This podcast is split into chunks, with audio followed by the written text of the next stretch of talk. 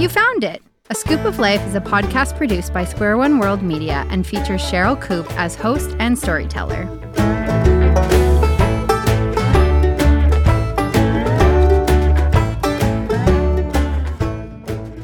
Welcome, welcome, welcome to the podcast called A Scoop of Life. My name is Sherryl Koop, and I'm thankful that you have taken time to listen. This podcast is a mix of one of my personal stories, sometimes a funny one and sometimes a more serious one, together with music from Canadian musicians, and then concludes with a brief spiritual insight. I hope that as you listen, you not only enjoy it, but sense God's deep love for you and how your story can intersect with His. And now, enjoy the show.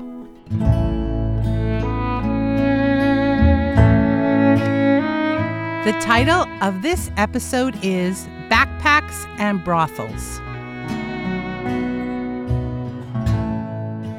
How does one handle unexpected moments when traveling? I was 18 years old had a full time job, and was itching to test out my wings on a backpacking trip. Thankfully, I had a dear friend who was willing to join me for this adventure, so planning began for a backpacking trip to eastern Canada. We decided we would travel in the spring, go by train, and first explore Toronto and then several other locales in Ontario. We would take our backpacks, make arrangements for accommodations, and be sure to stay within our limited budget for the trip. In those days, hotel or hostel reservations were made by phone, and getting information on options was done through tourism booklets or travel agents. Since we felt we could manage the arrangements on our own, we were able to get a tourist's guidebook for Toronto that listed all the budget hotels and hostels in the city. We took a look at the city and marked the areas where we could stay and easily have access to the subway, as well as the sites we wanted to see. In one of the areas, a hotel was chosen, and I called to make reservations to ensure our first night's stay would be secured, as we did not want to land at Union Station in Toronto with the concerns of finding a place to stay together with finding a way to get there. Having a reservation ensured not only a place to stay, but meant we could figure out how to get there by subway before arriving in the city. It was exciting to see our plans come together, for it made the trip seem more real all the time. I borrowed my older sister's backpack and felt privileged to use it, as she had made many trips with it, and her travel tales were the reason I was anxious to travel to as many places as possible over the course of my lifetime. On a cool day in April, we said goodbye to our families and headed to the train station to board our train east. How exciting it was to get on the train and with giggles begin our very first trip as independent adults. Many times, my friend and I would pinch ourselves, not believing how grown up we were and that we were traveling on our own. We arrived in the early evening in Toronto got our bearings, and headed by subway to the hotel where we had reserved our room. Upon arriving at the hotel, we noticed that it was quite an old hotel, but looked presentable enough. We walked into the hotel lobby and noticed that there were only men present in the lobby. The clerk smirked when we said we had a reservation, but indulged us by pulling it out and telling us that one of the housekeepers would see us to our room. The housekeeper came, and as we headed up the stairs, several of the men in the lobby whistled at us. As the housekeeper opened the door to the first room, the people laying in the bed inside the room called out many words. And then the woman moved enough out of the bed to grab a shoe from the floor and hurl it at us, and told us to get out of the room. The housekeeper quickly shut the door and escorted us to the next room. No one occupied this room, but the bathroom window was nailed open and had a ladder conveniently poised up against the outside wall so that anyone could climb the ladder and enter the bathroom. Finally, the third room was empty, had no windows nailed open, was clean, and looked like we could spend the night there. As soon as the housekeeper realized we agreed to this room, She gave us our key and quickly disappeared. No sooner had we begun to unpack our backpacks, and there was a knock on the door. We went to the door and heard a man asking if he could come into the room and be with us. We let him know in no uncertain terms that he was not going to come into our room and be with us. Then it dawned on us. We were most likely not in a true hotel, but one that was actually a brothel. At first, we giggled about the situation, but once the knocks at the door continued, some fear set in, and we decided that we would need to protect ourselves for the night. Thankfully, a large wooden dresser was in the room. So we took and pushed it up against the door, knowing that it would take some might to move that dresser should someone succeed in unlocking the door. Next, we decided that we needed to pray about our situation and ask for protection. I took my Bible and headed to the Psalms to read before we prayed. There, I found words that David expressed to God when Saul was chasing David and wanted to kill him. David pleaded with God for protection over and over again, and then thanked God for protecting him. We decided to do the same. We asked for peace, protection, and then thanked God for providing it. A deep peace settled over us as we continued to unpack and prepare for our night when we could finally sleep in beds rather than on train seats. We had a deep sense that we would be fine and were being cared for by a loving God. We had a great evening, fabulous sleep, and after checking out from the hotel, headed out for breakfast. Since it was Good Friday morning, not too many places were open. However, we found a cute little cafe that was open and serving breakfast. The gentleman who both ran the cafe and was the cook was friendly and kind.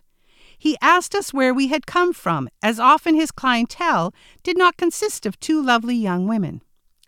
When we told him where we had stayed, his look of horror gave away what he was thinking. He then questioned us as to why we had stayed at that particular hotel. We told him that both the location and the cost were what we were looking for. Then he asked if our parents knew where we had stayed. We indicated that no one really knew where we were. Well, he said, that is a good and bad thing. Good because they would probably not like to know that you stayed in a brothel. And bad because they would not know where to look for you should something have happened to you. With that, he let us know that breakfast was on him. Not only had we been cared for during the night and had a fabulous sleep, but now we were being cared for by a cook who wanted only the best for us and treated us to a delicious breakfast.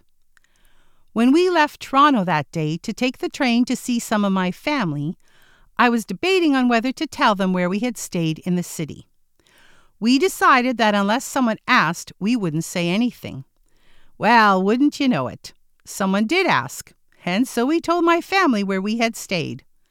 The look of disbelief in their eyes indicated that they were somewhat aware of the area of Toronto we stayed in and the reputation it had at that time. They were shocked we made it through the night and could sleep.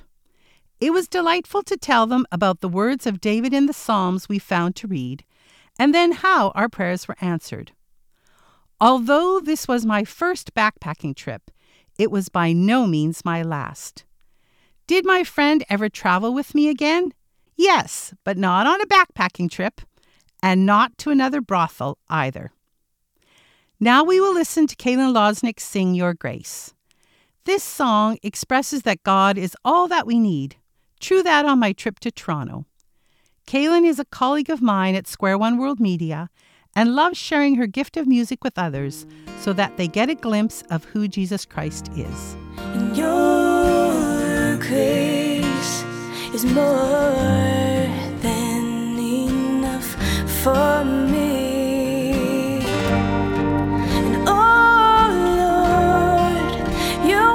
Shepherd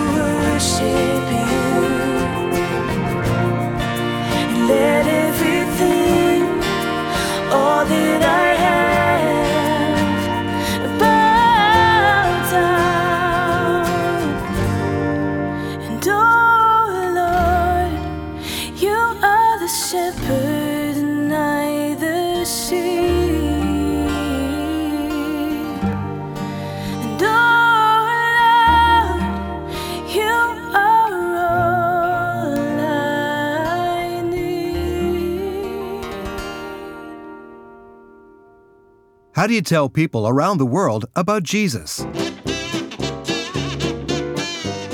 Micah's Super Vlog is a cartoon that uses witty comedy, fun, and adventure to provide relevant teaching on God's Word for English speaking children.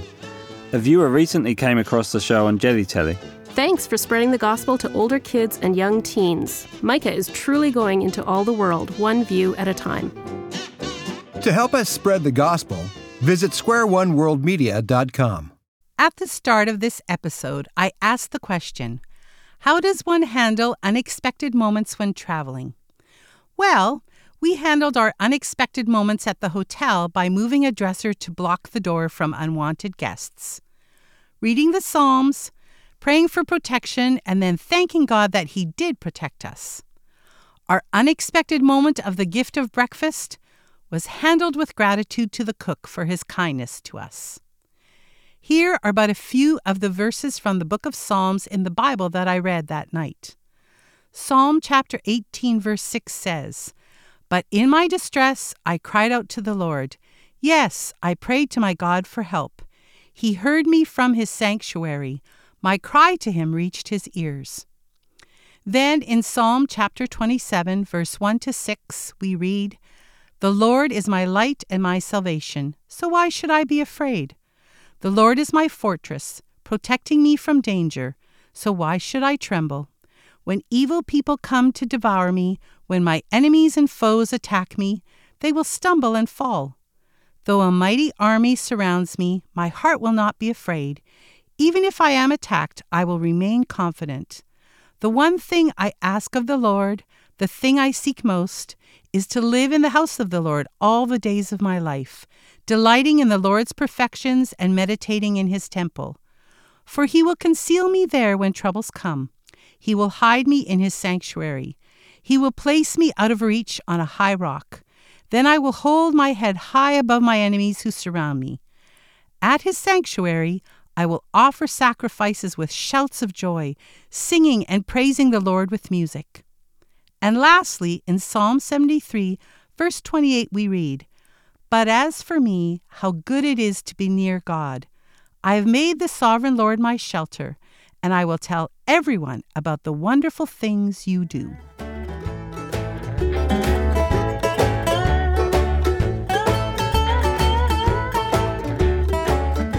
Thanks for listening, and I hope you will let me know not only what you think of the show, but also something that may have resonated with you, made you laugh, or encouraged you.